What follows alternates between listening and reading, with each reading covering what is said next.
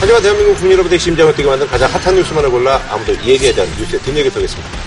하드코어 뉴스 데이 시간 서절입니다. 자, 이번에 준비한 주제 간판 바꾸는 국정원 개혁안 국회 통과는 과연인데요. 그 전에요 검찰의 어떤 그 국정원 특활비 수사가 이게 박근혜 정부의 얘기만인 줄 알았더니 이게 사실 이명박 정부를 좀 확대될 수 있는 그런 상황이 지금 나오고 있네요. 이 사실 그 원세훈 전 국정원장 이분이 항상 그 뉴스에 등장하시는데 이번에는 해외 공작금 200만 달러를 미국 스탠퍼드대에 돈을 보냈다고 그러네요. 그래서 이제 국정원이 위장 사업자 명의 계좌에서 200만 달러를 꺼내서 산하기관인 국가안보전략연구원을 거쳐 미국 스탠퍼드 대학의 한 연구센터로 보냈다는 겁니다. 예. 200만 달러 약 20억 원은 국정원의 특수활동비, 정확하게는 그 중에서도 해외 공작비였습니다. 예. 사적으로 특활비를 유용했거나 국정원의 불법 공작들이 더 확인될 수 있어 큰 파장이 일 것으로 보입니다. 국가정보기관도 네네. 돈거래를 해야 되잖아요. 그렇죠, 그렇죠. 근데 국정원 이름으로 어디 송금할 수가 없잖아요. 음, 음. 음. 아, 우리 통장에 뭐 국정원 이름으로 뭐가 찍히면 좀 이상하잖아요. 음, 부담스러울 수도 있고. 네, 그래서 마치 사업체인 것처럼 아하. 무슨 문화사, 아하. 무슨 공사 뭐 이런 식으로 해가지고 일종의 페이퍼 컴퍼니를 처럼 이렇게 만들어 놓고 통, 장 계좌도 만들고 이렇게 해서 거기를 통해서 공작금을 집행하는 경우가 많단 말이죠. 예, 위장 회사를 통해서 돈을 집행하는 거는 돈이 제대로 쓰이기만 했다면 음. 뭐 정보기관이 위장회사를 쓰는 거야 뭐 불가피한 거죠. 예. 그런데 이제 이 원세훈 원장 스탠퍼드 대학 돈 보낸 문제는 이거는 그거하고 좀 달라서. 음. 근데 이거는 돈의 성격이 좀 다르다. 이건 좀 달라요. 근데 이제 이게 핵심 쟁점은 이거잖아요. 네네네. 원세훈 원장이 스탠퍼드 대학에 보낸 200만 음. 달러가 사적 편취를 위해서 음. 보낸 거냐. 그렇지. 아니면 국정원 활동과 관련된 이유 있는 송금이냐. 음. 요게 밝혀지면 그렇죠. 그렇죠. 그렇죠. 예. 근데 이제 보도에 의하면 이게 상당히 그런 의심이 있다는 거 아니에요. 음. 근데 이게 2013년에 박근혜 정부 네. 하에서 이게 한번 조사가 됐던 사안이에요. 저는 뭐 이게 사적 편취라면 용납될 수 없는 범죄라고 보죠. 음. 그리고 제가 좀 어떤 납득이 안 가는 건 이분이 그래도 평소에 공무원만 했던 분인데 음. 탈법이나 비리를 하더라도 그런 절차가 나중에 문제가 분명히 드러날 게 뻔한 일을 하지는 않거든요. 몸에 그런 뭐 DNA가 저는 배어 있다고 네, 봐요. 근데 이제 와. 왜 저는, 저는, 그렇게 안 봐요. 그 DNA가 없었다고 봐요. 그럴지도 모르겠는데 예. 그 설명에 의하면 네네네. 스탠포드대의 그 친한파 네트워크를 만들어서 음. 거기에 필요한 어떤 해외 공작이라고 음. 하는 취지로 음. 그 돈을 보냈다는 게 이제 그쪽의 설명이고 음. 지금 이 스탠포드 대학의 연구 기금에 기부를 한 건데 네네네. 이게 해외 공작을 위해서 여기서 미국 내 친한 인사들을 뭐 음. 네트워크를 만들고 뭐 거기서 정보를 얻고 이렇게 할 목적이었으면 벌써 쓰였어야죠. 근데 이게 안 쓰이고 있다는 거예요 아직까지.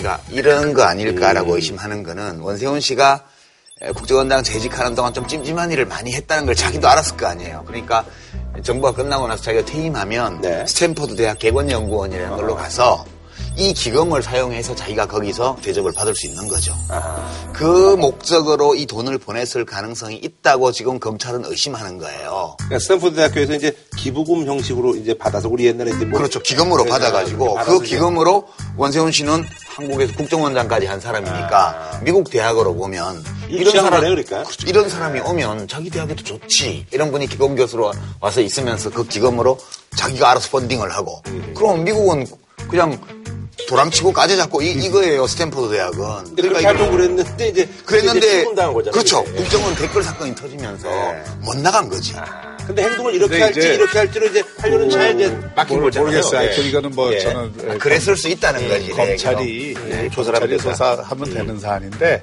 일반적으로 그냥 음. 그 보도에 의해서 알려진 것처럼 이거를 사적 편취를 위해서 정말 음. 맡겨놓고 가서 쓰려고 한 거냐. 아니, 너무 좀. 아, 저도 사적 편취라고 음. 얘기하진 않아요. 음. 왜냐하면 원세훈 씨의 입장으로 우리가 감정이입을 해보면 음. 국익 차원에서 이렇게 했을 수 있다고 봐요. 주관적으로는. 음. 왜냐하면 내가 국정원장을 지냈고 그리고 한반도 여러 정세에 대해서 많은 정보를 알고 있고 미국의 유명한 대학 아니에요, 그죠? 스탠퍼드가 거기 가서 이 정보들을 활용한다면 국익에 보탬이 된다. 이렇게 생각했을 수도 있다고 봐요. 아니, 의도는 항상 선하다고 생각이 되는데 좋게 생각하면 이제 그 결과가 그렇지 못한 아니, 경우가 있으니까. 이렇게 생각했더라도 범죄야. 자기가 걸려고 한 거니까. 이용을 하려고 했다? 제가 왜 이렇게 감정이입을 하냐면 이 원세훈 씨의 부인이 음. 남편이 하여튼 그 국정원에서 200만 달러 보낸 걸 맞는데 국익 차원이었다 이렇게 기자들한테 얘기를 했더라고요. 그러니까 제가 어떤 의미에서 국익 차원일까를 감정이입해서 생각해 보니까 뭐 나를 위한 것이 아니고 우리 대한민국을 위한 것이다. 이렇게 생각하고 했을 수 있죠. 그렇다 하더라도 국정원 해외 공작금으로 자기 노후 대책을 세운다는 건 좀. 아니, 그러니까 그거는 이제 검찰에서 밝혀져야 될 사안이고. 아니, 근데 기정사실화하기는 조금 어려웠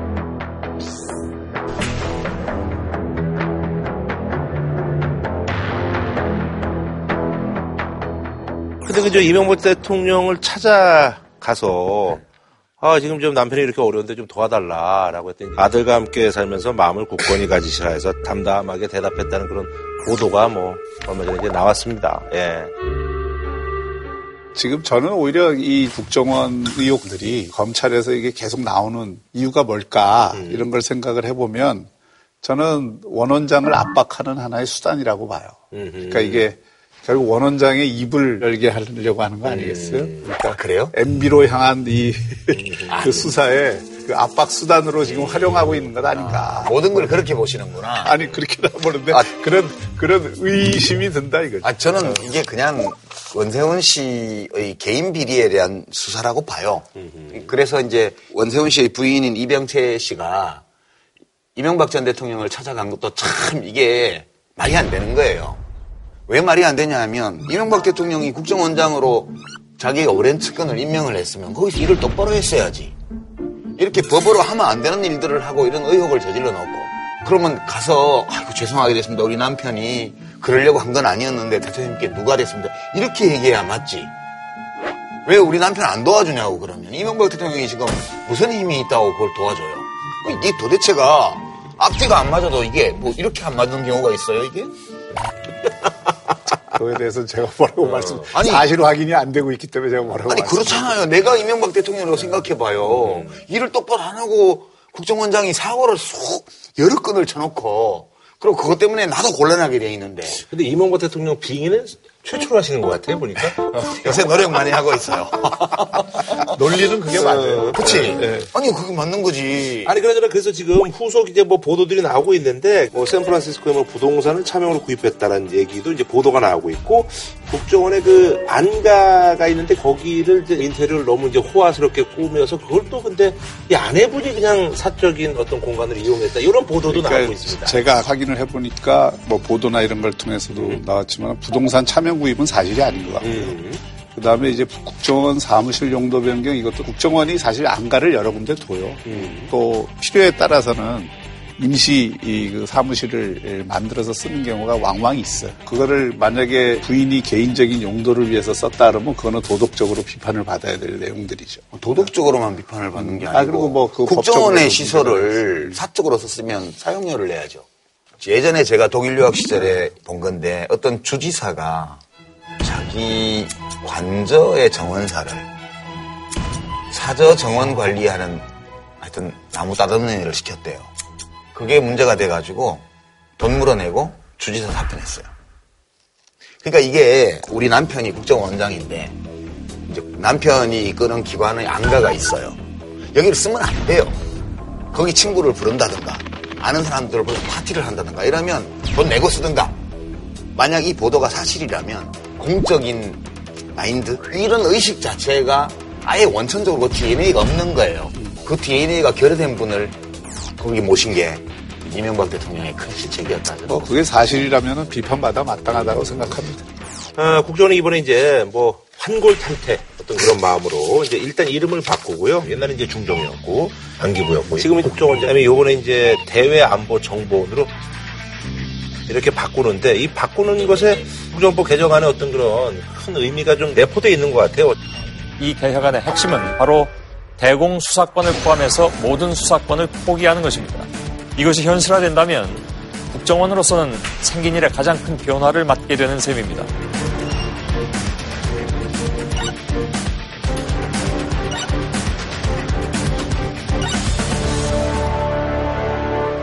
쟁점은 이거예요. 정치 개입을 근절하자. 음. 또 과거 정권에도 계속 그런 문제들이 음. 형태를 달리해서 있어 왔기 때문에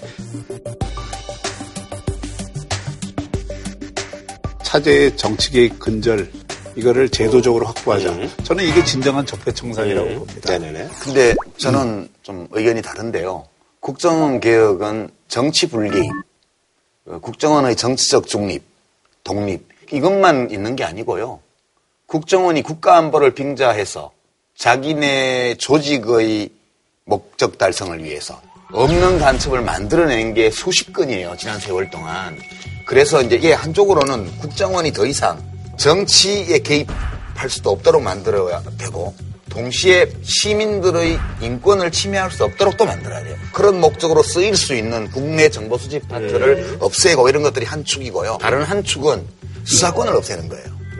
정보만 수집해라. 정보만. 음. 밀실에 가둬놓고 막 법원에 제출하는 증거도 조작해서 유성씨 사건 같은 경우 보면 아예 국정원에서 대놓고 조작해서 보냈잖아요. 그러니까 이런 거를 하는 이유가 근본적으로 수사권을 가지고 있기 때문에 그런 수사는 의뢰래라. 그래서 정보 수집해서 검찰의 공안부나 음. 혹은 경찰의 수사국을 만들어서 여기다 정보를 줘라 수사를 하게. 그래서 저는 이거는 바람직한 방향으로 일단 큰 틀에서는 왔다 이렇게 봐요. 이 음. 개혁안은. 근데 지난 그 2000년 이후에 간첩 60명 중에 50명을 국정원이 잡았어요. 사실은 국가 안보 관련 수사라고 하는 것이 정보와 수사가 기계적으로 분리가 되지를 않아요. 사실은 그동안 그 선순환 구조를 지금 완전히 깨고 나라마다 다 특수성이 있는 건데 우리가 지금 또 새로운 어떤 대공 수사를 가지는 게 정확히 잡혀 있지도 않으면서 수사권부터 없애자 하는 것에 대해서는 분명히 그거는 문제가 될 수가 있다고요. 아니 그런데 네. 박 교수님 그 통계가 맞는지는 모르겠지만 60명 중에 50명 50건을 잡았다는 거는 그거를 국정원이 정보를 캐치해서 경찰이나 검찰 보고 잡으라 그러면 못 잡나요? 아니, 잡잖아요. 지금 문제는 뭐냐 하면 네. 국정원이 검찰의 압수수색도 거부하는 기관이에요. 그러니까 이 국정원은 지금까지 무소불위의 권력기관으로 있으면서 거기서 인신을 구속해가지고 수사를 할 수 있게 만들어놨으니까 그거를 밖에서 들여다볼 수도 없고 견제도 안 되고 사후 검증도 어려운 거예요. 그래서 지금까지 수많은 조작 간첩 사건이 있었잖아요.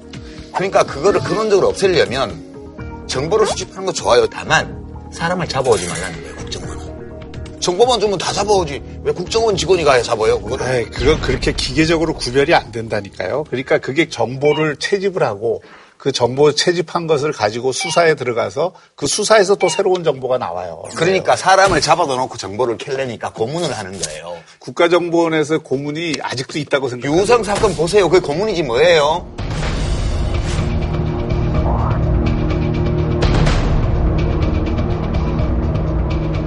사람을 몇십 일간 잡아 가다 놓고 잠 제대로 안 재우고 거짓말로 회유하고 가짜 증거 만들어서 자백 받아내고 그게 고문이지 다른 게 고문이에요. 꼭 거꾸로 매달아서 고춧가루물 먹여야 고문이에요. 그게 아니야.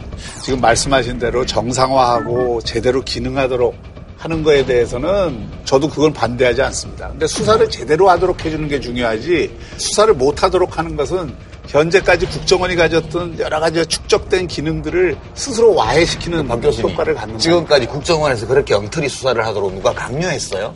자기들이 한 거예요. 국정원에서 그렇게 불법 수사를 지금까지 많이 한 거는 누가 시켜서 제대로 된 수사를 못하게 해서 국정원을 전부 불법적인 활동만 한 걸로 그 규정을 하는 것 그 자체가 한쪽의 그 편향된 시각이라니까요. 박 교수님. 국정원이 한 것 중에 응달이 있어요. 그럼 응달을 제거해야지.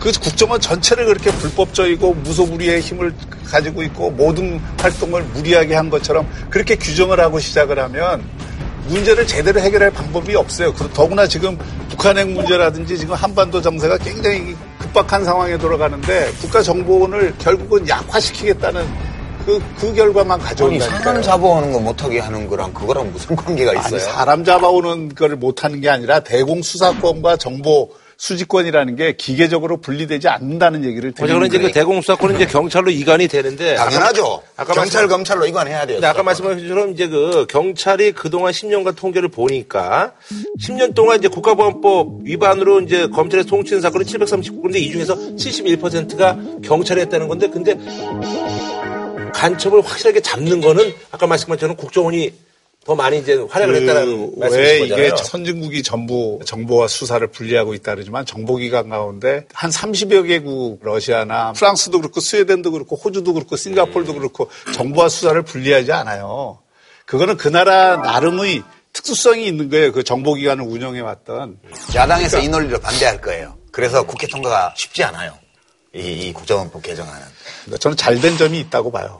예를 들어서 이번에 국내 보안 업무라는 이름으로 이 각 기관에 IO를 파견을 해서 국내 정치 정보를 수집을 했던 이 기능을 일정하게 없앤다. 네, 출입처. 이 개혁이 실현되면 저는 국정원 역사에서 큰 변곡점이 될 거라고 봅니다.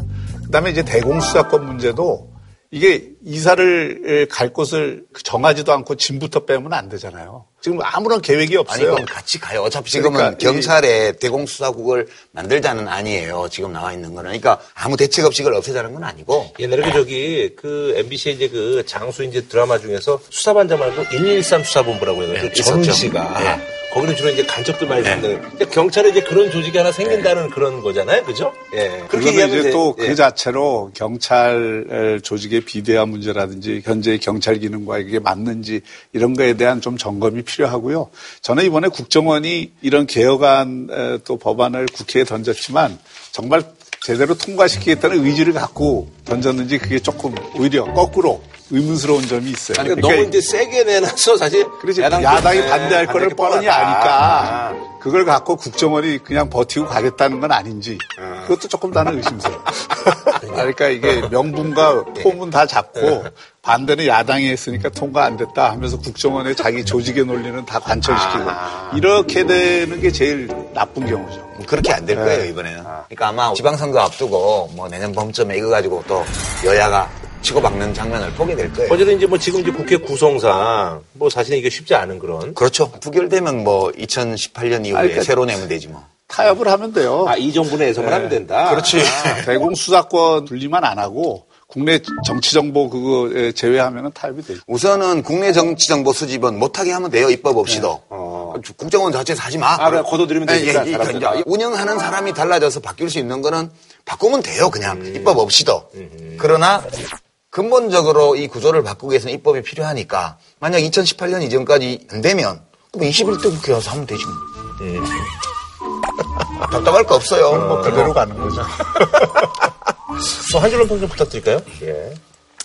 그 옛말에 갈태기어라고 있거든요. 갈태기어? 예 고기를 잡으려고 연못에 물을 말리는 건데 그리고 고기는 잡을 수 있겠지만 연못에 물을 빼버리면은 그 연못으로서 기능도 못하지만 고기가 앞으로 살 수 없는 환경이 된다고. 그러니까 이게 갈태기어가 되지 않도록 다시 말하면 고기를 잡으려고 연못에 물을 말려서는 안 된다. 약간 그 초가삼간 뭐 벼룩 잡으려고 그거에 약간 고급스러운 버전을 말씀하셨네요.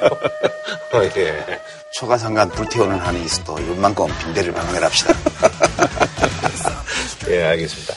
자, 다음 지금요. 요즘 뭐 가장 화제가 되고 있는 게 이제 그 가상화폐 뭐한 번쯤 다 들어보셨을 텐데 비트코인 이게 이제 배당 가격이 이제 천만 원을 돌파했다. 그래서 여기 우리가 뭐 거래량이 뭐 세계 3위라고 해가지고 10대 청소년들까지도 이제 열풍에 휩싸이면서 이게 사회적 논란으로도 좀 확대되고 있거든요. 그래서 이번에 준비한 주제는 누구냐 넌 가상화폐 열풍의 명암입니다. 예. 그래서 이게 얼마나 사실은 사람들이 이제 관심을 갖냐 했더니 이 위키리스크의 그 설립자 어산지. 어, 예, 어산지가 어, 또 돈 버는 재준이 있나 봐요. 여기다 투자를 해가지고 5만 퍼센트의 수익을 봤다. 뭐 이런 소식이 들리니까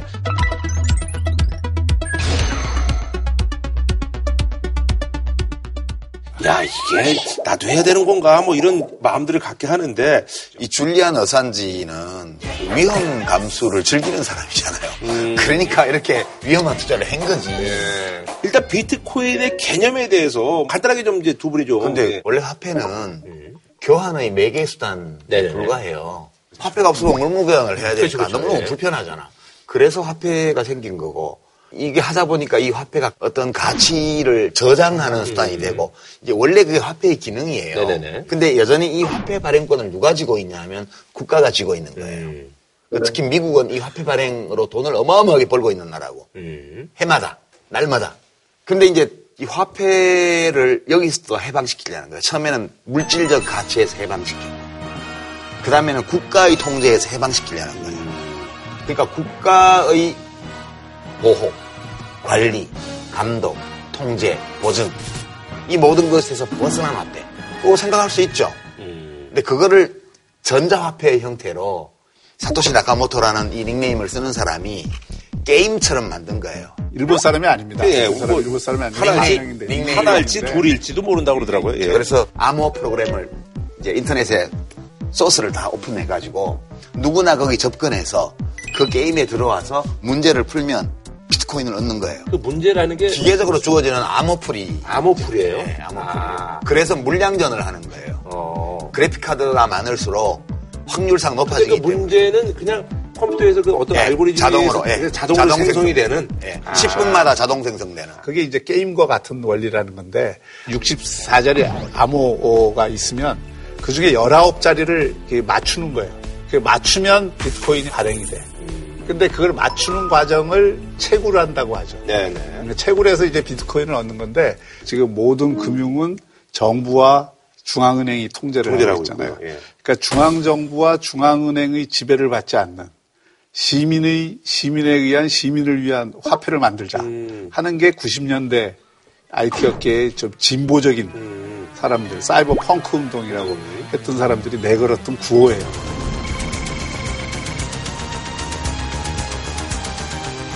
그래서 저개발국일수록 선진국의 그 화폐 장악력에 의한 횡포에 의해서 음. 이그 문제가 많이 터지니까 동등한 관계에서 서로 거래를 할 수 있도록 하자 하는 취지예요. 그래서 2009년에 비트코인이라는 걸 만들어서 음. 중앙정부와 중앙은행을 거치지 않고 시민들이 자발적으로 화폐를 마음대로 교환을 할 수 있는 이런 어떤 장치를 만들었다 해서 이제 그 각광을 받게 된 거죠. 음. 이게 꼭 그러면 국가가 발행하는 화폐보다 나으냐? 그건 아니고요.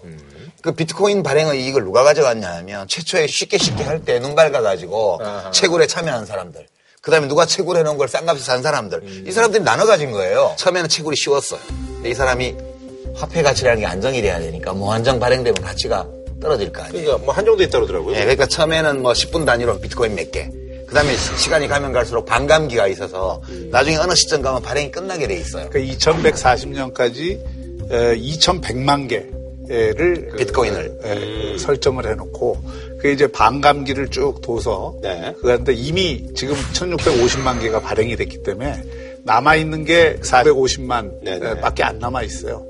그러니까 이게 비트코인 얻는 방법이 채굴해서 얻는 방법이 있고 거래소에서 얻는 방법이 있고 사실 정상적인 교환을 통해서 얻는 방법이 있는데 정상적인 교환을 통해서는 얻지 못하고 그 다음에 채굴은 잘 안 되니까 전부 거래소에만 집중이 되는 거거든요. 그러니까 이게 투기화될 수 있는 조건을 많이 갖고 있죠. 처음에 취지는 가장 무정부주의적이고 가장 자유주의적이고 가장 민주적인 화폐를 기획을 한 건데 실제 지난 7년간 있었던 일은 이게 기존 금융 시스템 안으로 그냥 흡인이 되면서 거래 수단, 결제 수단으로서의 가치는 별로 없고 투기 수단으로. 투기 수단으로서의 가치만 훨씬 강해진 거죠. 예를 들어서 플로리다에서 2010년에 피자 두 판하고 그 만 개? 비트코인 만 개를 바꿨어요.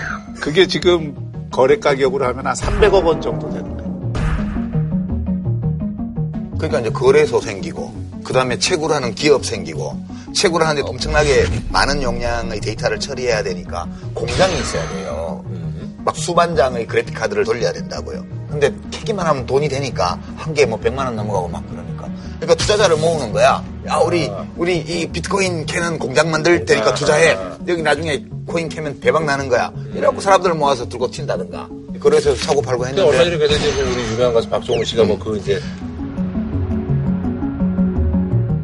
채굴도 무슨 뭐 수학적 원리를 해서 하는 게 아니고 프로그램 돌리면 되는 거예요. 우리가 휴대폰 기능 다 모르더라도 휴대폰 쓰잖아요. 네네네. 채굴이 어려워질수록 컴퓨터가 많이 필요하고 음. 하루 종일 돌려야 되니까 이게 시내에서는 못 해요. 그러니까 저 외곽으로 가야 되고 전기값 싼 데를 찾아야 돼요. 그래서 중국에서 이거를. 중국이 가져간 거예요. 그래서 지금 중국이 지금은 거의 채굴 과정을 독점하다시피 하고 있어요, 지금. 어, 그래서 중국에도 부정적인 축제를 한 사람들이 많을 거 아니에요. 그 돈을 또 빼돌리는 수단으로 이걸 활용을 하기도 하고 좋지 않은 효과들이 너무 많이 지금 나타난 거죠. 처음에는 중앙 정부나 이 은행에 처음에는 좀 이상적인 그런 걸로 이제 네, 없다 보니까 이게 오히려 비정상적으로 실크로드 같은 데에서는 마약 거래나 이런데 그렇죠. 음성적인 거래의 수단으로 이게 이용이 돼서 FBI에 또 이렇게 잡혀 들어가고 이런 문제들도 생겼고 비트코인이 근데 채굴이 끝나잖아요. 그럼 또 다른 이름을 가진 비트코인과 똑같은 걸 또 누가 만들 거예요. 음. 그러니까 이건 놀이인데 기본적으로 사람들이 돈독이 오른 사람들이 빠져드는 바다 이야기 같은 거예요, 이게. 아니, 근데 이제. 고래 다니고, 상어 다니고, 잭팟 터지면 돈 쏟아지고, 이런 거하고 비슷해요. 그 옛날에 유럽에 17세기에 튤립, 투기라고 네, 유명한 사건이 있어요. 어떤 이유 네, 때문에. 네덜란드에서. 예, 튤립 값이 오르기 시작하니까 사람들이 튤립을 샀다가 팔면 돈을 버는 거야. 그러니까 너도 나도 미친 듯이 튤립 사는데 밀려들어서 튤립 한 송이 가격이 뭐 지금 우리 돈으로 치면 몇백만 원씩 올라간 네. 거예요.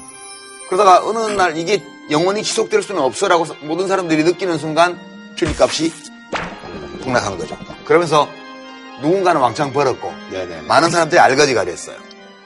이것도 똑같은 거라고 저는 봐요. 그 다음에 이게 그 2000년 전에서 닷컴 거품이 있잖아요. 음. 그것도 주식에 상장을 해갖고 실체 가치하고는 관계없이 주식으로 끌어올려 갖고 음. 결국은 거품을 만들어냈고 네. 그러니까 그런 어떤 지금은 투기 열풍에 이 비트코인이 얹혀진 거기 때문에 그래서 이제 조심을 해야 된다는 것이고 음. 또 하나는 한국의 이 로또 기대 문화가 있어요. 음.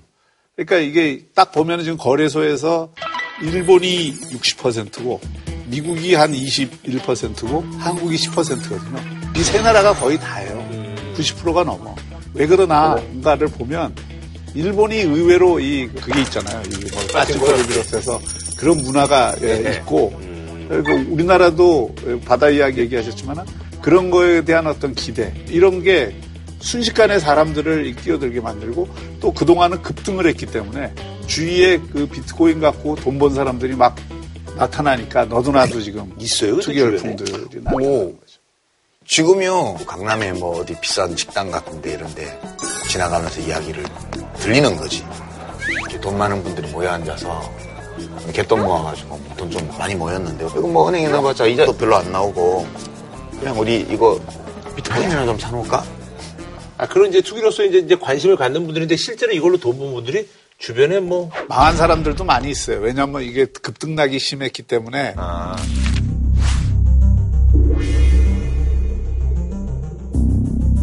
거래액이 장난이 아닌 게 빗썸이라고 제일 큰 거래소가 있는데 거기서 하루 거래액이 코스닥을 그 상회하는 그 음. 거래액 수가 그만큼 많은 사람들이 참여하고 있다는 거고 뭐 이거는 신분을 안 물으니까 심지어 대학생, 뭐 청소년 그리고 주부 생각보다 광범위하게 퍼져 있다고 봐야죠. 그러니까 이제 저는 경제학 공부한 사람으로서 이거는 진짜 손대지 말라고 말하고 싶어요. 음. 왜냐하면 우리가 네. 국가가 열어놓은 합법적 투기장 노름판이 있어요.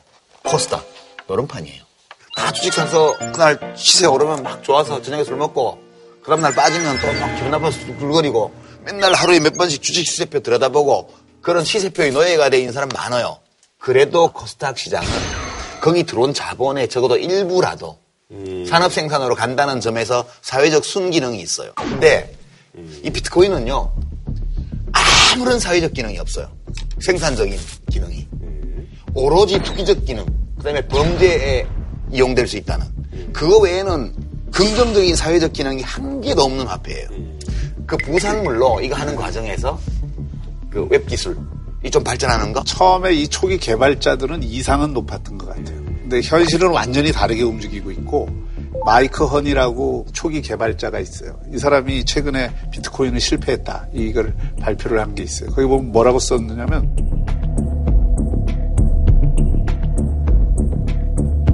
비트코인이 한 줌도 안 되는 세력에 의해 장악된다. 음. 비트코인은 원래 투기 수단으로 만들어지지 않았다. 손실을 감내할 수 없을 정도로 투자해서는 안 될 실험적인 화폐였다. 그러니까 결국은 이게 돈 갖고 있는 자본들이 그렇죠. 들어와서 비트코인 시장을 노름판을 만들어 준 거고 음. 실제로 큰 도박판을 만들어 준 거거든요. 음. 그러니까 여기에 이제 개미들이 몰빵을 한다든지 뭐 이렇게 하게 되면은 앞으로 이게 굉장히 불안정하거든요. 실시간으로 몇 퍼센트씩 떨어지고 하루에 80%막 200% 떨어지기도 하니까 1초에도 여러 차례 가격이 바뀌고 24시간 장세가 계속되는 특성상 집중은 어렵습니다. 미국에서 그러니까 12월 달에 그 시카고 상품거래에서 이제 선물 거래를 선물이라는 게 원래 이제 투기 상품들도 들어가는데 아니 그러니까 이게 지금 우리가 미국에 있다고 해서 다 좋은 게 아니고요. 파생 금융 상품 시장이나 선물 거래 시장은 일부 순기능이 있긴 하나 그 순기능보다는 사회적 역기능이 훨씬 심각한 단계에 이미 와 있고요. 우리 리먼 브라더스 사태 다 봤잖아요. 선물 거래소에 비트코인이 이제 상장이 되면 지금처럼 이렇게 등락이 왔다 갔다 하지 않을까요? 오히려 매도에 거는 그 옵션이 있잖아요. 선물이라는 건. 그러니까 하락에 거는. 네네. 하락에 거는 옵션이 있기 때문에 오히려 비트코인 가격이 점진적으로 떨어지는 효과를 발휘할 수도 있어요. 그러니까 음. 실질적으로 가격을 안정화시키는 효과는 있을지 몰라도 기본적으로는 이게 투기 상품으로서의 그런 성격이 바뀌는 건 전혀 아니죠. 그러나 거기에서 원래 이용됐던 건 블록체인 기술이라고 음. 하는 건데 네. 미래의 기술로서 가능성은 두고 있는 거죠. 중앙은행이 지금은 장부를 다 갖고 있잖아요. 네네. 그리고 거래를 하면 중앙은행에 다 기록이 돼 있잖아요. 블록체인 기술은 개인이 그 장부를 다 갖고 있는 거예요. 거래를 하는 모든 사람들이, 모든 사람들이 그 장부를 갖고 있기 때문에 그래서 이제 속일 수가 없다. 속일 수가 없죠. 거래가 많 체인 연결되듯이 체인 연결되듯이 계속 되는 거죠. 네, 그거를 네. 누구도 일방적으로 조작하거나 통제할 수 없고 통제할 수 없죠. 지금 어떻게 되냐면 내 장부에서 돈이 빠져갖고 입금이 되는데 그걸 감시하는 게 중앙은행이고 그렇죠. 이 중앙은행의 매개 없이 음. 거래자들이 스스로 다 할 수 있게 만들어 놓은 게 이게 블록체인, 블록체인 기술이죠. 그러니까 이게 익명으로 거래되는 거잖아요. 그 기술 자체가 그 투명성을 확보해 주는 거죠. 절대 사기를 못 치게끔 이 기술적 장치를 만들어 놓은 게 이게 분산 그건 다 좋은데 비슷비슷한 이름에 음. 알수 없는 이름을 가진 이런 전자화폐가 다종다양하게 있는데요. 문제는 이런 거죠. 화폐는 그 근본적인 속성상 음. 이 아이디어로는 구현할 수 없는 거예요, 원래. 왜 그러냐 하면 화폐라는 것의 기본적인 조건이 가치의 안정성이에요. 화폐 가치가 요동치면 화폐로서의 기능을 잃게 돼요. 그래서 달러가 어떻게 보면 제일 이제 매력적인 그렇죠. 화폐인 거잖아요. 그러니까 이제 키 커런시라고 그래서 이제 기축 통화라고 우리가 말하는 네. 세계 무대에서 사용되는 주요 화폐들은 화폐 가치가 안정되도록 하기 위해서 모든 정부들이 노력하고 있어요. 그 결과 화폐 가치가 안정되는 거거든. 물론 다른 화폐들도 다 투기의 대상이 돼요. 그렇지만 그 투기 때문에 급등락이 잘 일어나지는 않는데 근데 이 비트코인은 일상적으로 한 시간 안에 천국과 지역을 왔다 갔다 하는 정도의 가격 변동이 일어나는 투기 대상이기 때문에 화폐 기능을 하는 게 불가능해요. 그 다음에 네. 제가 하나 더 이 비트코인에 대해서 얘기하고 싶은 거는 이걸 개발한 사람들은 엔지니어들이에요. 이 엔지니어들은 화폐라는 것이 뭔지를 몰랐어요. 화폐라는 거는 기본적으로 그냥 거래 수단이 아니고 지금은 우리가 국민국가 단위로 살고 있잖아요, 지금. 정부들은 이 화폐를 관리함으로써 가치의 안정성도 보증하고 국내 경기 변동도 조절하고 우리의 국민 경제를 안정되고 순조롭게 운영해 나가기 위한 수단으로 이 화폐를 사용하고 있어요. 근데 만약 이런 비트코인 같은 이런 화폐가 전 세계를 점령해 갖고 각국 정부의 통화 조절 기능이 사라진다고 생각해 봐요. 누구한테 좋은 거예요? 그냥 투기꾼한테만 좋죠. 그래서 저는 언젠가는 이 비트코인에 대해서 또는 이와 유사한 전자화폐에 대해서 각국 정부와 주권 국가들이 불법화 조치를 할 수밖에 없는 때가 음... 올 것이다. 그래서 이제 정부는 이제 가상화폐는 화폐가 아니다라면서 네. 이제 가상통화 이제 대체 테스크포스를 발족을 했는데 뭐 그런 문제들이 이제 슬슬 이제 오류화되니까 이게 두 가지 입장이 있어요. 하나는 파티는 끝났다. 그대로 멈춰라. 음. 어? 이런 입장이 있고 유 작가님처럼 또 다른 한편에서는 돈 잔치는 계속된다. 음. 막차례도 올라타라. 이런 분위기들이 있거든요. 그러니까 이거에 대해서 사실은 책임은 개인이 질 수밖에 없지만 그렇죠. 이거는 국가에 대해서 뭣도 요구할 수 없어요. 국가가 관리는 해야 돼요. 빨리 금지시켜야 돼요. 그렇지. 그러니까 적정한 규제를 둬야 되는데 비트코인에 거래하는 업체들이 전부 뭘로 되냐면 인터넷 통신 사업자로 돼 있어요 지금. 음. 그러니까 이게 금융 거래를 하는데도 불구하고 금융 거래 규제를 전혀 안 받아요. 그래서 이거는 국가적으로 규제 바깥에 내버려둘 상황이 아니다. 이렇게 음. 보는 거죠. 이건 뭐 불법 상속 수단으로서도 되게 좋을 수 있죠. 그러나 그럼에도 불구하고 많은 사람들이 주목하는 것은 이 블록체인 기술에 의해서 이루어질 수 있는 새로운 화폐 이런 것의 가능성은 두고 있는 거죠. 근데 그런 기술이 나중에 어, 디 쓰일까요? 예를 들어서 덴마크 같은 경우에도 지금 화폐 발행을 금년부터 안 하거든요. 모든 거를 전자거래로 하게 돼 있어요. 아, 지폐 같은 걸 새로 안 만든다고? 그렇지, 지폐를 새로 안 만들죠. 가상화폐들을 중앙은행도 얼마든지 활용할 가능성이 있어요. 블록체인 기술로. 네. 국가 관리 아래에 그 기술을 쓸수 있죠. 쓸 수 얼마든지 쓸 수 있죠. 그리고 기업들도 이 블록체인 기술을 통해서 소비자들과의 관계를 새롭게 형성할 수 있도록 얼마든지 그걸 활용을 할수 있어요. 언젠가는 우리가 지금 쓰는 지폐와 동전이 다 사라지고 다 사라질 거예요. 국가가 네. 관리하는 다 디지털 화폐로, 디지털 화폐로 대체될 네, 때 네. 현재 쓰고 있는 비트코인의 이 블록체인 아. 기술이 거기에 쓰일 그리고 그 국가가 하는 방식으로 갈 수도 있고 지금 여기 이 무정부주의자들이 얘기하는 것처럼 나라를 넘어서도 얼마든지 인터넷망만 연결돼 있으면 언젠가 국가가 다 소멸되고 나면 이런 화폐가 세계 정부가 되면은 이거 그 자연스럽게 되는 거죠. 그래도 난 지폐 아. 이거 가끔 이런 맛도 있어야 되는데 이거 다 없어지면 자, 한 줄로 평좀 부탁드리겠습니다. 예. 네. 제가 가상 화폐, 비트코인 네. 바다 이야기다. 음. 그런 걸 하지 말고 의미 있고 즐거운 일을 하면서 합시다. 네. 음. 이것도 원래 취지하고 결과가 달라진 거거든요. 그래서 귤이 탱자가 되다. 음. 자, 많은 분들이 이제 궁금하실 텐데요. 예. 최근 정부가 5년간 주택 100만 가구를 공급하는 주거복지 로드맵을 발표했습니다.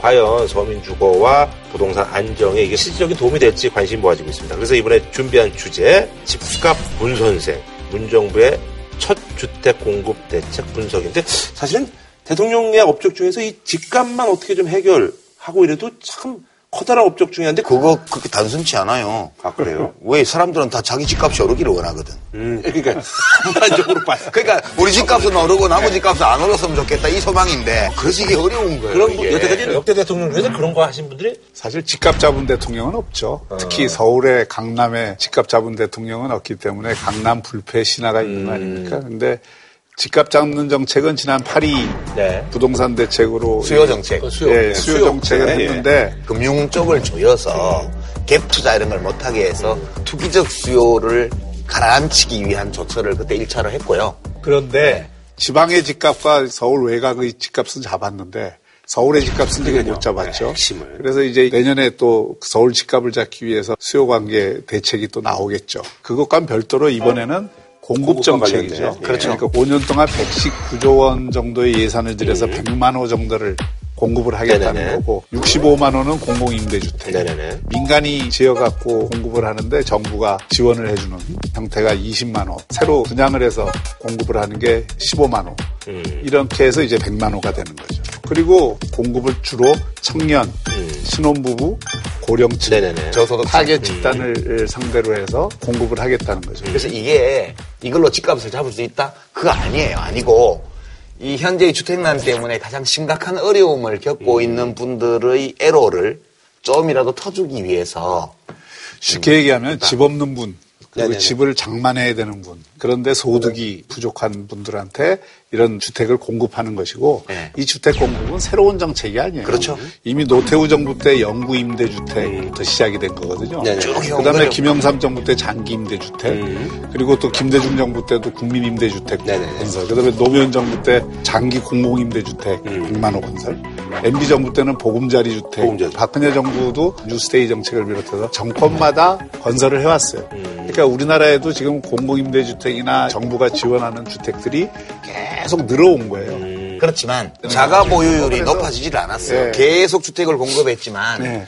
여전히 자가 보유율은 55% 내외 이쪽에 그치고 있어서 무주택 가구가 여전히 45%가 있는 거예요. 음. 그리고 신규주택을 공급하면 기존의 다주택 보유자들이 대부분을 가져가 버리니까 그거에 대한 대책이 지금 준비되고 있는 와중에 일단은 특히 청년 세대나 젊은 부부들 이런 경우에 지금 저축을 해서 집을 장만하기가 너무 어려운 상황이 돼버렸으니까 여기를 집중적으로 일단 공급을 하는 예, 그런 정책을 일단 낸 거죠. 네네. 이게 2라운드고요. 3라운드는 기존의 다주택 보유자들을 어찌할 것인가. 그 이제 양도소득세 중과세 문제라든가 아니면 임대사업자로 등록을 의무화하는 문제라든가 이런 쟁점들에 대해서 아마 올 정기국회 끝나고 나면 발표가 나오지 않을까 음. 싶어요. 사실 이제 시행하다 보니까 여러 가지 이제 문제점들이 이제 보이는데 일단은 강남 쪽일 경우는 이게 이제 로또가 된다. 그래가지고 이런 것도 좀 약간 그 이전에 이명박 정부 때 보금자리 주택을 네. 공급을 했는데 그중 일부 주택이 안 쓰는 그린벨트를 풀어서 음. 공급을 했는데 그게 서울의 강남 지역이라든지 네. 또는 수도권에 좀 잘 나가는 음. 지역에 분양을 받은 사람이 몇 년 지나면은 그 그렇죠, 집값이 네. 오르는 효과를 가져서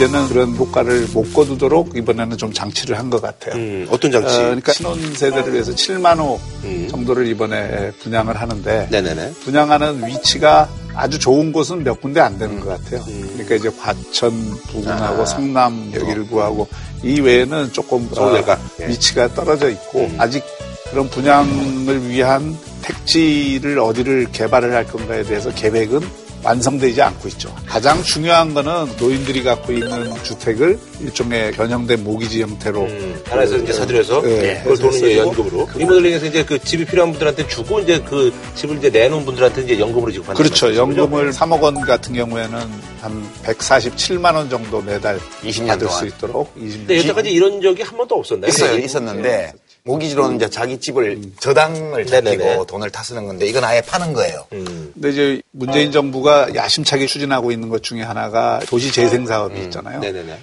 그런 밝은 주택들을 사서 리모델링을 네. 하면서 도시 재생 사업하고도 연결을 하고 이렇게 하겠다는 네네네. 그러니까 밀어버리고 아파트 짓는 네, 방식이 네. 아니고 네네네. 지금 오래된 낡은 개인 주택들이 밀집해 있는 이런 동네들은 네네네. 이게 매력이 있을 수 있거든요. 음. 그래서 매입을 해서 좀 이쁘고 살만하게 이렇게 고치고 고치고 하다 보면 그 지역이 요즘 익선동이나 뭐 서천, 네네네. 북천 이런 데가 사실 골목길이 좋아서 사람들이 많이 가는 거잖아요. 네네네. 네, 번뜩번뜩한 큰 빌딩으로 바뀌고 있는 이 도심의 풍경을 좀 다르게 한번 해보자 이런 거하고도 관련이 돼 있죠. 이게 근데 이제 이게 참 어려울 거예요. 예, 취지는 참 괜찮은 것 같은데 박근혜 정부에서도 도시재생으로 지정을 했었는데 이게 거의 그 주민들 반대가 심해서 잘 안 됐거든요.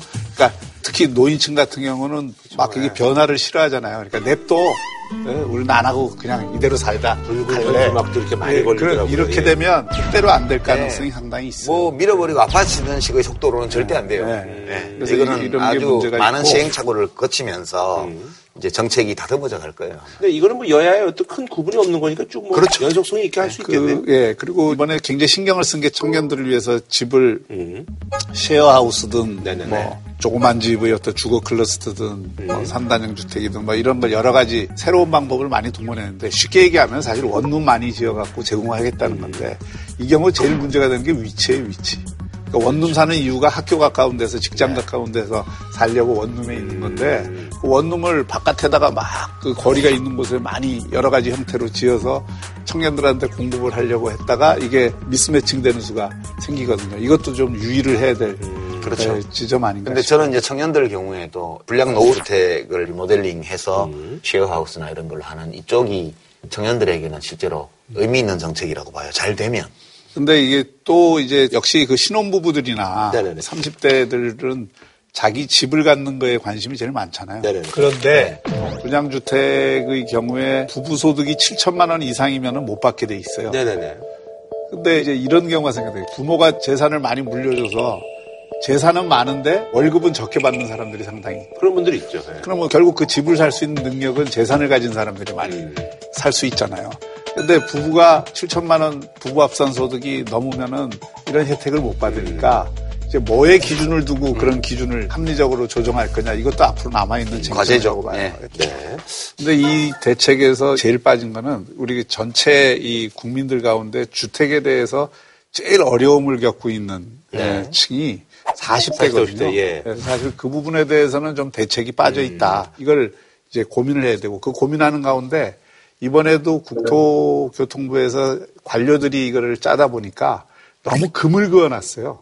요건 청년주택, 요건 신혼주택, 뭐 요거는 고령층 이렇게 해서 딱 그거를 배타적으로 운용하도록 돼 있는데 사실 이 경계를 유연하게 하는 게 훨씬 필요하다고 봅니다. 그게 부작용도 훨씬 덜한 거예요. 예를 들어서 청년만을 위해서 공급을 했는데 청년이 다 들어가지 않으면 어떡할 거예요. 그래서 이 부분에 대해서 좀 경계를 터줘서 어떤 그 조건이 그 안 되면은 다른 사람들도 이 청약을 할 수 있도록 해야 될 것 같습니다. 근데 지역에 따라서는 더러 그런 지역이 나올 수는 있겠으나 전체적으로 보면 수요에 비해서 이번 대책에서 나온 양이 많다고 볼 수가 없어요.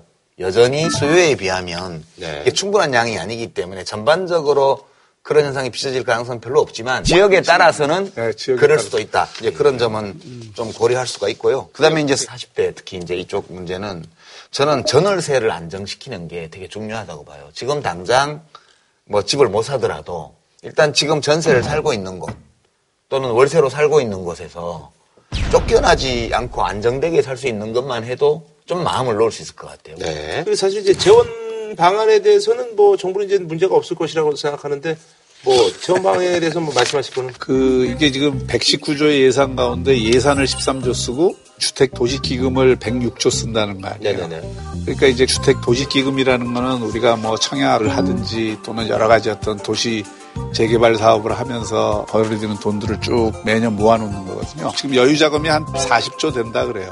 그 재원을 이제 주로 쓰겠다는 거죠. 그래서 이거에 대해서는 이런 문제 제기가 되죠.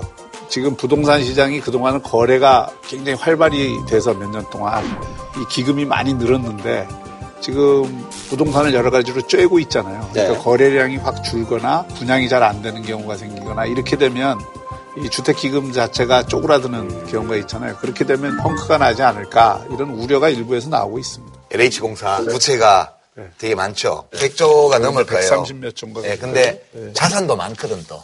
음. 부채도 많지만 또 그동안에 잡아놓은 땅도 많아요. 네네네. 그래서 이제 이 문제는 이 공기업의 재무 건전성이나 이 문제가 같이 걸려 있는 문제여서 네네네. 정부도 고민이 많을 걸로 봐요. 그 문제 있고 그다음에 이게 다는 아니라고 말씀드렸잖아요. 이게 이제 1, 2, 3라운드까지 네네네. 보면 주택에 대한 투기성 가수요를 억제하기 위한 조처가 일단 파리 대책 나왔고, 예. 이번에 주택 실수요자 중에서 어, 형편이 어렵거나 기회가 아직까지 없었던 분들을 위한 대책이 이번에 나왔고 이제 마지막 나올 게 기존 주택시장 전반의 가격을 안정화시키기 위한 조처들이 준비되고 있잖아요. 그 준비라는 게 근데 그게 이제 전월세 상한제라든지 그렇죠. 또. 다주택자 네. 임- 임대사업자 등록 의무화. 관련된 의무화하는 거. 그다음에 이제 나중에 가면 보유세 문제도 이제 나올 수 있죠. 그 정책까지 이제 나오면 문재인 정부의 부동산 대책이 되는 거예요. 근데 저는 이제 3라운드까지 다 발표를 해도 주택시장 전체를 완전히 평정하기는 어렵다고 봐요. 지금 부동산은 그 가격을 끌어올리는 원인이 지역마다 좀 차이가 있어요. 네네네. 그래서 이제 강남은 갭 투자나 이런 차익을 노리는 투기성 수요도 있었고, 그 다음에 이른바 교육 격차 때문에 생기는 아이들을 학원 보내기 좋은 데로 어, 3년 동안 이사를 왔다가 아이가 대학 가면 다시 나가는 이런 상황도 많고요. 근데 어떤 지역은 실수요자 중심으로 시장이 형성돼 있는 곳도 있어요. 그래서 국가적인 어떤 조처들이 예, 모든 지역의 주택 시장에 대해서 골고루 똑같은 영향을 줄 것이다. 이렇게 기대하기는 좀 어렵다고 보고요. 네네. 일단 3라운드까지 지켜보고 나서 어, 주택 시장이 어떻게 될지 좀 전망해 볼 수 있을 것 같아요. 네. 자, 한 줄로 평좀 부탁드리겠습니다. 어, 이게 역대 정부가 다 이런 숫자를 앞세우고 이 정책을 해왔는데 에, 이번만은 숫자보다는 내실. 음. 아, 예. 내 집값이 오르기를 바라지 맙시다. 그거 말이 안 되는 것 같은데 내 집값이 오르기를 안 바라면은 그거는 사람의 이기적인 성향을 근본적으로 이그 노력을 해야죠. 우리가 이기적 본성이 어긋나기 때문에 노력해야죠. 좋은 사회를 만들려면. 자, 그 지난주에 이제 그, 어, 주시를 좀 해봐야 된다 했는데 지난주에 쐈어요 또. 예. 이제 북한이. 바로 쐈더만. 예. 북한이 오늘 새벽에 평양 외곽 평성 일대에서 ICBM급 미사일을 발사했습니다. 기존의 미사일과는 외형적으로 상당히 달라졌고 우리 군 당국도 신형 미사일로 평가했습니다. 북한의 김정은은 국가 핵무력 완성의 역사적 대업이 시전됐다고 주장했습니다. 국가 핵무력 완성의 역사적 해업 실현. 예, 그래서 미국발 북한에 대한 해상 차단 논의까지도 이제 지금 얘기가 지금 나오고 있습니다. 자, 그래서 이번에 준비한 주제 북치기 미치기 북한 도발 후폭풍 논란과 대책인데 어, 그래서 한미공군이 연합으로 해서 이제 230여 대가 음, 참여를 해서 역대급 훈련을 했어요. 예, 그래서 이제 또 북한은 또 여기에 대해서 이제 가만히 있을 리는 없는데 또 맹비난했습니다.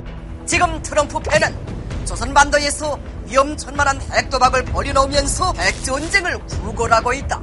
트럼프 쪽이 이제 핵전쟁을 구걸한다. 뭐 이렇게 이제 얘기를 했는데 다시 이제 또 이런 국면으로 또 왔네요. 금년 1월에 신년사에서. 그 금년도 어, 북한의 목표를 핵무력 완성을 음. 하겠다고 그랬거든요. 그랬으니까 연말까지 완성한 걸뭐 보여주는 나름대로 게 이제 아, 약속을 지킨 예, 거네요. 예, 예. 그 김정은 입장에서는 위신을 어. 세우는 일이죠. 그런데 이제 문제는 핵무력 완성을 공사 끝났다고 준공 이제 됐다 이렇게 막 서둘러서 발표를 했는데 아주 곳곳에 지금 이게 건물이 허점들이 있는 거예요. 준공 허가가 안 그래서 지금. 검사가 안 나는 거지.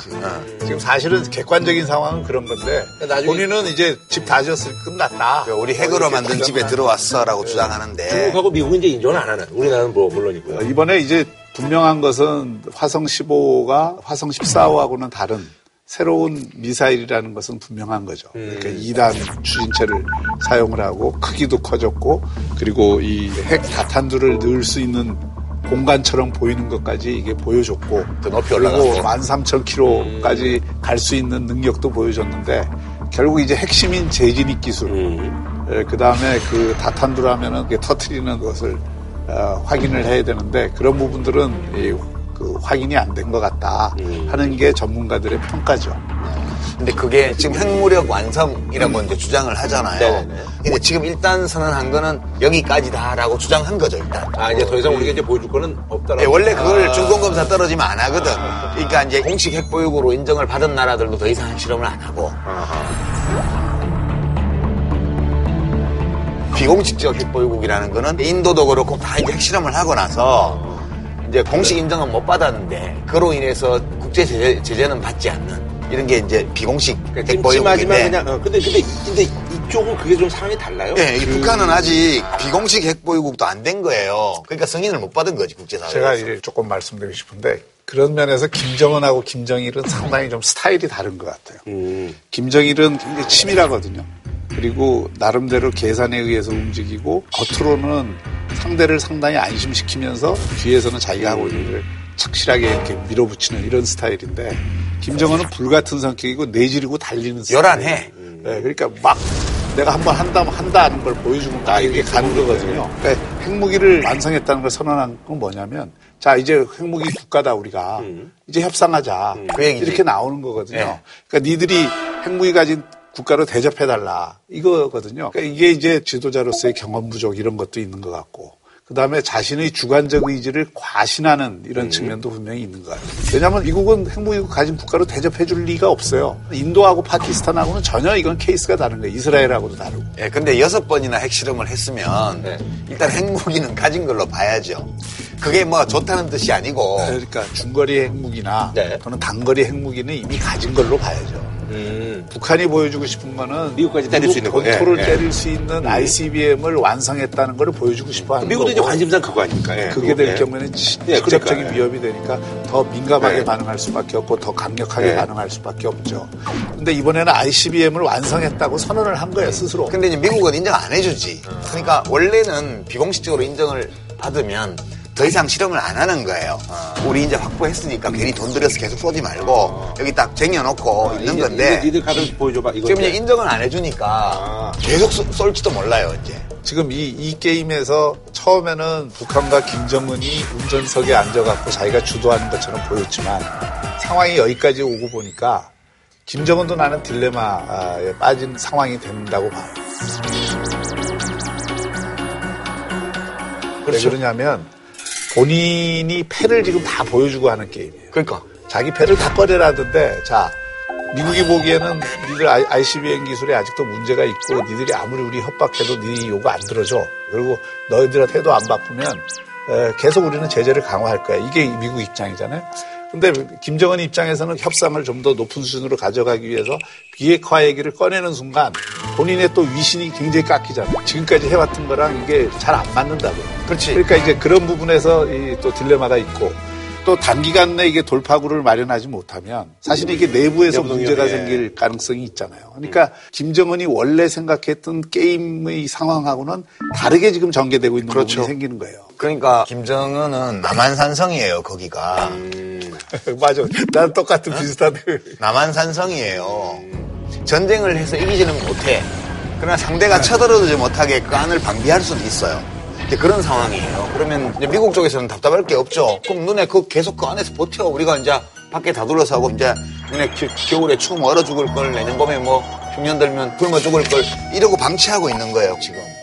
근데 이제 김정은이 만약 이렇게 해서 어, 미국 쪽에서 그래 알았어 뭐 그, 우리 잘해보자 너, 너네 원하는 게 뭐야 이렇게 해줄 줄 알았다면 그것도 이제 순진한 거죠.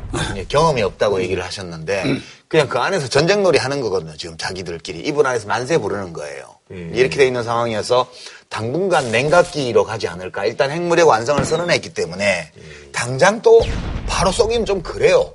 그러면 나아진 것도 야, 니 완성했대더니 왜 또 쏘니 이렇게 음. 될 수도 있는 거고 이제 안에서 잔치 벌이고 뭐 나와서 뭐 무도 대회 하고 평양에서 난리잖아요. 여기는 평양 계곡장 앞입니다. 지금 여기서는 세용의 대륙간 탄도 로켓 화성 15형 시험 발사 대성공을 경축하는 경축 무대가 펼쳐지고 있습니다. 그렇게까지 했는데 또 뭐가 덜 돼서 또 실험한다 그러면 그것도 면이 안 서니까. 음. 그래서 저는 이제 좀 내년 봄까지는 좀 냉각기를 갖지 않을까. 근데 있잖아요. 사실은 네. 또 많은 이제 국민들이 좀 걱정하는 게 이제 이거 뭐 주한미군 뭐 가족들 뭐 철수 음. 뭐 이런 얘기도 있다. 뭐 그리고 음. 또 하와이에서는 뭐 이제 뭐 30년 만에 뭐저 음. 핵공격 뭐 대표 훈련도 뭐 실시한다 뭐 이런 뭐 일본에서도 그렇고 음. 근데 이런 움직임들에 대해서는 미국의 네. 입장이라는 거는 제재를 계속 강화하는 거죠. 음. 그러니까 북한이 핵무기를 갖고 공격하는 거는 자살 폭탄 갖고 뛰어드는 거나 다름없으니까 그건 못 한다고 네. 보고 그렇다고 해서 위협을 계속 한다고 해 갖고 지금 미국이 들어줄 입장이 아니거든요. 음. 미국의 위협도 안 그러니까 돼. 미국은 주변국들을 동참시켜서 정말 남한사선에서 딱 몰아놓고 스스로 포기할 때까지 압박을 계속 강화하는 거예요. 그리고 그 압박하는 수단으로 한쪽에서는 뭐 하와이에서 대피 훈련도 하고 정말 전쟁에 대비하는 것처럼 모든 그걸 하고 그다음에 이번에 F-22 랩터가 여섯 대나 여기 왔잖아요. 스텔스기가 한반도 상공에 떠갖고 너희들을 언제든지 참수시킬 수 있다는 것을 계속 압박을 주면서 다른 한편으로는 제재에 동참하는 연대의 힘을 크게 키우는 게 미국의 전략이죠. 근데 뭐 너무 영화처럼 말씀하시네. 그 저는 이제 주변국들이 다 이용해 먹는 거라고 봐요. 북한이 이렇게 나오니까 일본은 지금 이제 뭐 신났고 지금 아. 신났고 아베는 또 더 신나서 지금 그 주한미군 요거는 그냥 뭐 주한미군 요거는 이제 무기 팔아야지 분위기 조성해갖고 지금 프레젠테이션 하는 거잖아. 미국 신무기들 와서 착착 보여주고 지금 신났어요 다 문정부만 곤란한 거야 지금.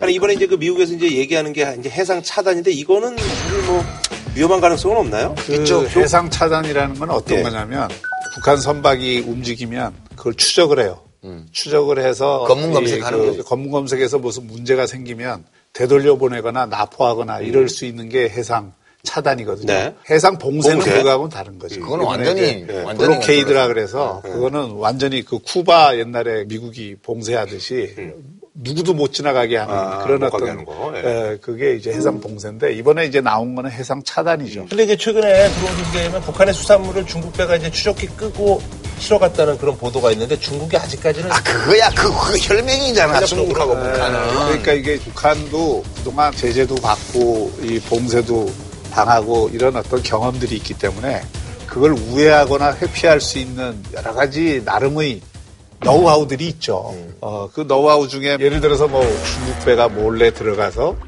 북한 물건을 실어갖고 중국 배처럼 해서 원산지를 둔갑시킨다든지 음. 북한 배들이 이 따렌이나 음. 텐진이나 이런 데 몰래 가서 거기서 환적을 해서 예, 바깥으로 나가는 경우. 뭐 이런 것도 있고 또는 국내 수송용인 것처럼 네네네. 이렇게 변경을 해갖고 무역을 하는 밀무역의 밀무역의 오랜 노하우를. 가지고 있죠. 노하우를 갖고 있기 때문에 그것까지 다 통제는 안 된다 하더라도 아, 중국에도 그 장사하던 그러니까, 기업들이 있을 예, 거 아니에요. 근데 하루 아침에 트럼프 대통령이 봉쇄하라 그런다고 그거 하지 말라 그런다고 해서 업자들이 그냥 알고 알았습니다라고 거래 끝나? 다 야매로 해서 다 하지. 그럼에도 불구하고 아마 미국은 이 세컨더리 보이콧을 훨씬 더 강화할 음. 가능성이 높고 아. 해상 차단도 어, 실질적인 효과가 있을 거예요. 아, 아. 그, 그런데 이제 이번에 그 국회에서 문제가 됐던 건 뭐 청와대하고 송영무 국방장관하고 의견이 안 맞았다 어쩌다 이러, 이러는 거는 틸러슨이 제안한 페이스북에서 제안한 방안에 대해서 우리가 검토한 결과 참여하는 것이 옳겠다. 그런 사안이 요청이 오게 되면은 예, 참여하는 것으로 우리가 가는 것이 맞, 이런 상황에서는 맞다 이렇게 그러니까 그게 NSC나 범정부 차원에서 결론이다 이 말씀이죠? 어, 그렇다고 말씀을 드리겠습니다. 제가 보기에는 국방장관으로서는 해상봉쇄에 대한 미국의 그 제안이 들어오면 검토해 볼 수 있다. 이건 뭐 자연스러운 답변인 것 같은데 그걸 굳이 청와대가 우리는 검토한 적이 없다 이렇게 해서 국방장관 실없는 사람으로 만든 거 이거는 뭐 조금 자연스럽지 않은 것 같아요. 근데 국방장관이 스스로 실없는 사람이 됐죠. 왜냐하면 그냥 사견으로 미국 쪽에서 명확하게 그런 요청이 온다면 어, 동맹국에서 온 요청이니까 검토는 해봐야 되지 않겠느냐 이래서는 모르는데 NSG에서도 논의했다고 그랬잖아요. 근데 NSG에서 논의한 적이 없다는 거거든요. 그러니까 그는 국방장관으로서 너무 줄거리가 없는 답변이었어요. 그게 질문. 근데 그거는 과정에서. 내부적으로 청와대가 송 장관하고 조율을 해서 그 입장을 자연스럽게 밝히도록 해야지 청와대가 나서 갖고 장관을 찐 빠주는 식으로 하는 거는 그건 지금 바람직하지 않죠. 아니, 그 중국은 뭐 지금 뭐 그냥 일단은 중국은 지금 뒷문을 열어주고 있죠. 계속 약간 조였지만 송유관 문제 같은 거는 지금 못 한다는 거 아니에요? 막으라는 거는. 음. 그러니까 이제 그 송유관 한 번 막으면은 여러 가지 어떤 아, 문제들 말씀하시네. 다시 목발냄 때문에. 예, 그리고 이제 약간 좀 저기 정관 수술하고 좀 비슷하네요. 정관 수술도 완전 회복이 잘 안 된다고 그러더라고요. 말은 뭐 쉬운데. 그렇죠. 네. 되게 어렵대요. 한번 잠궈놓고 또 풀면은 그게 또 쉽지 않다고 그러더라고요. 네. 예. 잠궜어요, 그래? 아니, 저는 아니에요. 제가 뭐, 뭐, 그것까지 뭐. 예. 아, 그러니까 중국이 그것까지는 움직이지 않고 있는군요. 예, 힘드니까. 그, 래서 저는 여러 옵션 중에 그냥 대화를 시작하는 것도 하나의 옵션이 될 수 있다고 봐요, 저는. 그래서 옛말에 1차 대전이나 그 전에 유럽의 전쟁을 분석한 연구자들에 따르면 전쟁의 가장 흔한 원인은 장군들의 자존심이었대요.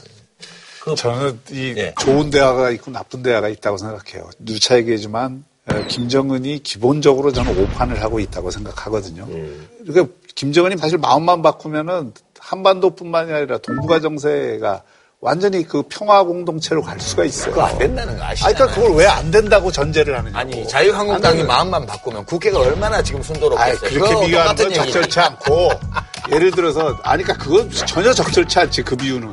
왜안 적절해요? 북한이 핵무기 갖고 지금 위협을 하고 협박을 하는 거 아니에요. 아니 우리나라 안에서도 못 바꾸는데 70년 동안 지금 분단 상태로 있었던 나라 보고 야 너네 우리 원하는 대로 바꾸라 그러면 물론 바꾸면 좋지.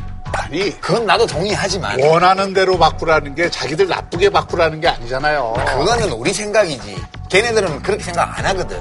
그렇게 하면은 두 개 중에 하나밖에 없는 거야. 인정을 해주든지 계속 이렇게 봉쇄하든지. 아니 그러니까 이제 이런 거예요. 그러니까 일단 우리 대화하자 만나가지고 네. 당신들 말이야. 아, 진짜 좀 그거 좀 없애. 좀 입장 좀 얘기해봐. 도대체 뭐 어쩌자는 거야? 아, 우리는 북한 핵무기 인정해주고, 어? 그리고 핵무기 인정해주면 다른 거 다 얘기할 수 있어. 그러니까 안 된다는 거 알잖아. 왜 그래. 좀 현실적으로 얘기해야지. 이러고 아무 소득 없이 헤어졌다고 생각해봐. 그리고 대화 안 하는 것보다 낫잖아요. 대화를 한다고 해서 그쪽 요구를 다 들어주는 건 아니잖아요. 저는 지금은 그런 시점은 아니라고 생각해요. 이게 좋은 대화가 있고 나쁜 대화가 있는데 좋은 대화를 하자는 거지. 아니 이게 이제 항상 이제 북한 문제, 이 핵 문제 얘기했을 때는 항상 어디서 본 듯한 그렇지 항상 끝나요. 대자 얘기가 예. 아 알겠습니다. 예 한 줄로 평점 부탁드리겠습니다. 에, 저는 김정은이 알아야 될 것이 있다고 생각하는데 그것은 세상은 나를 중심으로 움직이지 않는다. 그러니까 김정은이 문 대통령을 좀 믿고 한번 따라줬으면 좋겠어. 이루어질 수 없는 상황이라는 건잘 알지만 짝사랑이 너무 심하네. 아, 알겠습니다. 자, 다음 소식은요. 아, 문재인 정부 이제 새첫 예산 안 협상이 타결이 된다. 아무래도 이제 줄다리기 어떤 그 키포인트는 공무원 인력 증원 어느 정도 규모일 것이냐. 근데 9,500명 정도로 합의를 했는데 여기 이제 공무원 재배치 실적을 2019년도 예산 안 심의 시 국회에 보고하기로 했다는 이제 단서를 좀 달았습니다. 좀 부연 설명해 주시죠. 이게 쟁점이 몇 개가 있었거든요. 네네. 첫 번째는 공무원 인원을 얼마나 늘릴 그렇죠, 거냐. 그렇죠. 그러니까 이제 여당에서는 한 12,000, 12,000 명 정도 주장을 했고 자유한국당은 예년에 공무원 늘리는 숫자에 대해서 조금 더 플러스 하자. 음. 국민의당이 이제 그 중간선 한 9,000선 이렇게 했는데 그게 이제 9,500선에서 타결된 거. 그래서 국민의당에서 야, 네. 이 나라의 어떤 그 운영을 우리 쪽에서 이제 주도적으로 하고 있다라고 그런 얘기가 나올 수도 있겠네요, 좀. 그런데 되게 공무원을 늘린다 이러면 시민들이 좀 마뜩찮아 하죠. 네, 그래서 이제 우리 이제 세금이 나가니까 뭐 그렇게 생각하죠. 예, 야당에서 뭐 심지어는 먹고 노는 공무원 증원 이렇게 입에 짝짝 붙여서 계속 반대하는 토론을 했어요. 음. 근데 원래 정부 안에는 3만 명이에요. 중앙공무원 15,000, 음. 지방공무원 15,000. 아하. 중앙직 15,000명 구성이 음. 파출소 지구대 순찰 인력 강화하는 게 3,500명이에요. 이게 지금 법정 기준을 경찰관 숫자가 충족을 못하고 있거든요. 그 다음에 우리 군 현대화와 관련해서 첨단 장비 운영을 하는 기술병 부사관들 중심으로 해서 여기 4,000명이에요. 그리고 이제 나머지가 근로감독관, 질병검역관, 안전점검 관리요원, 세관과 출입국 관리 공무원. 이제 여기가 한 6,800명. 이렇게 해서 15,000명이었어요. 근데 이제 총 숫자를 지금 9,500명 수준으로 줄여놔서 아마 정부에서 후속해서 세부 중원 계획을 이제 발표를 해야 될 거예요. 왜냐하면 지금 공시 준비하는 청년들은 자기 분야가 다 있기 때문에 어느 분야에서 몇 명 뽑냐 중앙하고 지방계 이게 관심사거든요. 그래서 이것까지 정부가 지금 새로 아마 발표를 해야 될 것 같아요. 아니 근데 정부에서는 이 정도면 뭐 만족하는 그런 눈치인가요? 아니면 아니죠. 만족 아니죠. 불만족인데 어쩔 수가 없는 거예요. 집권당이 지금 소수정파기 때문에. 국회에서. 그래서 이거에 대해서 나중에는 평가가 좀 이루어져야 되겠죠. 이걸 만약에 시민들이 부정적으로 평가한다면 그게 나중에 여론전으로 가서 다음 총선 때까지 쟁점이 될 거예요, 이게. 보통 공무원 일자리를 잃을 때는 총량을 정해놓고 거기에 맞추는 게 아니고 네네네. 각 부서별로 소요. 수요. 에 따라서 네네. 인원들이 나와야 네네네. 되는데 이번에는 좀 급하게 올리다 보니까 그렇게 한 게 아니라 총량으로 그냥 제시해놓고 대폭 늘려가는 것에 대해서 원천적으로 거부감을 갖고 있는 거죠. 아니, 근데 정부에서는 뭐 총량으로 한 게 아니고 이 세부 내역을 다 제시했어요. 아니, 그런데 제시했죠, 제시했는데. 협상은 총량으로만 한 거예요. 예. 아, 그러니까 이게 3만 명 늘리겠다는 걸 잡아놓고 각 분야별 소요를 계산해서 나눈 거거든요. 그러니까 이게 현장에서 필요와 그런 거에 따라서 귀납적으로 어, 제시된 숫자가 아니기 때문에 근데 공무원 일자리를 늘리기 위해서 파출소 지구대 순찰 인력이나 군 기술병 부사관이나 아니, 아니, 이걸 늘리는 건 아니잖아요. 그러니까 예, 지금 그러니까 거기에 필요한 수요가 있는데 그 수요를 어떻게 계산하느냐는 방식이 다를 수 있다는 얘기예요. 제 얘기는. 근데 지금 하나 눈여겨봐야 될 게, 하나 눈여겨봐야 될 게, 우리가 지난 18년 동안 AI 조류 인플루엔자하고 구제역, 소, 이 두 질병 동물 전염병으로 인해서 들어간 국가의 재정 지출이 4조 원이 넘었어요. 특히 이명박 정부 때 이게 엄청 크게 터져서 그때 5년간만 3조 원을 썼어요, 그때. 그러면 되게 우리가 공무원을 정원할 때 이번에도 이제 검역관이 많이 들어있어요, 여기에. 이 분들 월급이 나가고 뭐 활동비가 나가고 이거 국민 세금으로 나왔는데 아깝다 이렇게 말을 하지만 여기서 관리 잘못돼 가지고 이렇게 몇 조 단위로 이렇게 동물 전염병 하나에 돈이 나가잖아요. 공무원은 그런 식으로 접근을 하면 저는 안 된다고 보는데 공무원을 한 번 들려놓으면 평생 직장이잖아요. 그래서 보수적으로 공무원을 늘리는 거예요. 그런 어떤 필요에 의해서 공무원을 늘리는 거는 평가를 해서 늘리면 되고 이번에 늘리는 경찰이나 소방공무원이나 검역관 같은 게 늘릴 수요가 있어요. 그러니까 그거를 조금 더 정확히 평가를 하고 그러나 늘리는 데에는 보수적으로 접근하자. 이 입장도 틀린 입장이 아니라는 겁니다. 아니 그리고 사실 이제 법인세하고 이제 소득세 인상 문제에 사실 이제 많은 분들이 궁금해하는데 이것도 이제 뭐 타결이 됐습니다. 예. 원래는 여당 주장은 2천억 이상의 법인세 초과 구간에 대해서는 25%로 네네네. 올리자고 하는 거였는데 이거를 이제 3천억 선으로 음. 올린 거죠. 그러니까 아마 해당되는 기업들이 훨씬 좀 줄겠죠, 예. 줄겠죠. 네. 이제 수출 대기업들이 해당될 거라고 보고요. 여기서 한 뭐 많이 내면 한 2조 원 내외 정도 세수가 더 커질 거라고 보고요. 근데 이제 여야 합의로 통과는 됐지만 여전히 법인세를 지금 올리는 게 바람직하냐 아니냐 하는 음. 문제는 계속 논쟁으로 네. 남아 있을 겁니다. 예. 소득세는 지금 과세 표준 3억 이상을 40%를 적용을 하고 네네네. 그다음에 5억 이상을 42% 적용하는 정부 안대로 지금 가게 됐어요. 그 소득세보다는 법인세가 아마 논쟁적일 음. 거예요. 왜냐하면 지금 전 세계적으로 법인세를 올리는 나라가 별로 없어요. 음. 미국도 이번에 35%를 20%로 확 줄이는 바람에 최고 법인세를 미국이 네. 통과됐어요, 미국에? 그렇죠. 음. OECD 국가들 가운데 심지어 서유럽이나 북유럽의 복지 국가들보다 우리가 법인세가 높은 경우에 해당되기 때문에 논쟁이 계속 있을 수. 근데 이명박 대통령이 법인세를 엄청 내려줬잖아요. 근데 기업 투자는 뭐 늘었다는 증거가 없잖아요. 마찬가지로 이걸 올리더라도 기업 투자가 줄어든다는 증거 또한 없어요. 그러니까 이 문제는 이론적인 문제라기보다는 우리 마음의 문제라고 저는 생각해요. 돈을 엄청 잘 버는 대기업들이 그저 뭐 조금 더 세금을 내준다. 그렇게 생각해야겠죠. 개인 소득세도 다 올랐는데. 어, 어쨌든 뭐 나라에 이제 돈이 많이 필요하니까. 돈이 많이 어, 필요해요.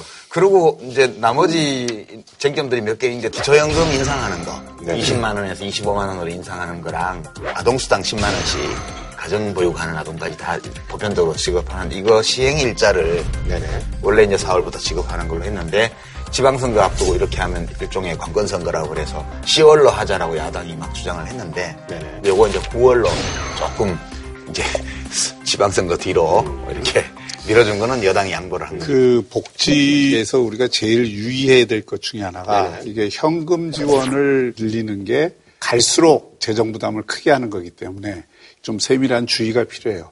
어려운 고령층에게 20만 원, 25만 원 이렇게 올리는 거는 제가 반대할 생각은 없는데 이게 재정 부담에 미치는 효과를 보면은 대단히 큽니다. 사실 10만 원에서 20만 원 올리는 것만 하더라도 10조 들던 게 20조 들고 지금 고령층이 계속 늘리기 때문에 지금 또 70%를 주잖아요, 저희가. 현금 지원에 대해서 이렇게 생각해요. 현금 지원에 대해서 이렇게 생각해요. 보통 경제학자들이 증세를 싫어하는데 이제 공공부문의 비효율 때문에 그래요. 그돈 걷어서 제대로 써면 모르겠는데 국가의 실패라는 게 있으니까. 근데 이 현금 지원은 어떤 거냐 하면 사실은 재분배 효과밖에 없어요. 현금으로 누군가에게 걷어서 현금으로 누군가에게 주는데 돈 내는 사람하고 받는 사람이 좀 다른 거예요. 그렇죠.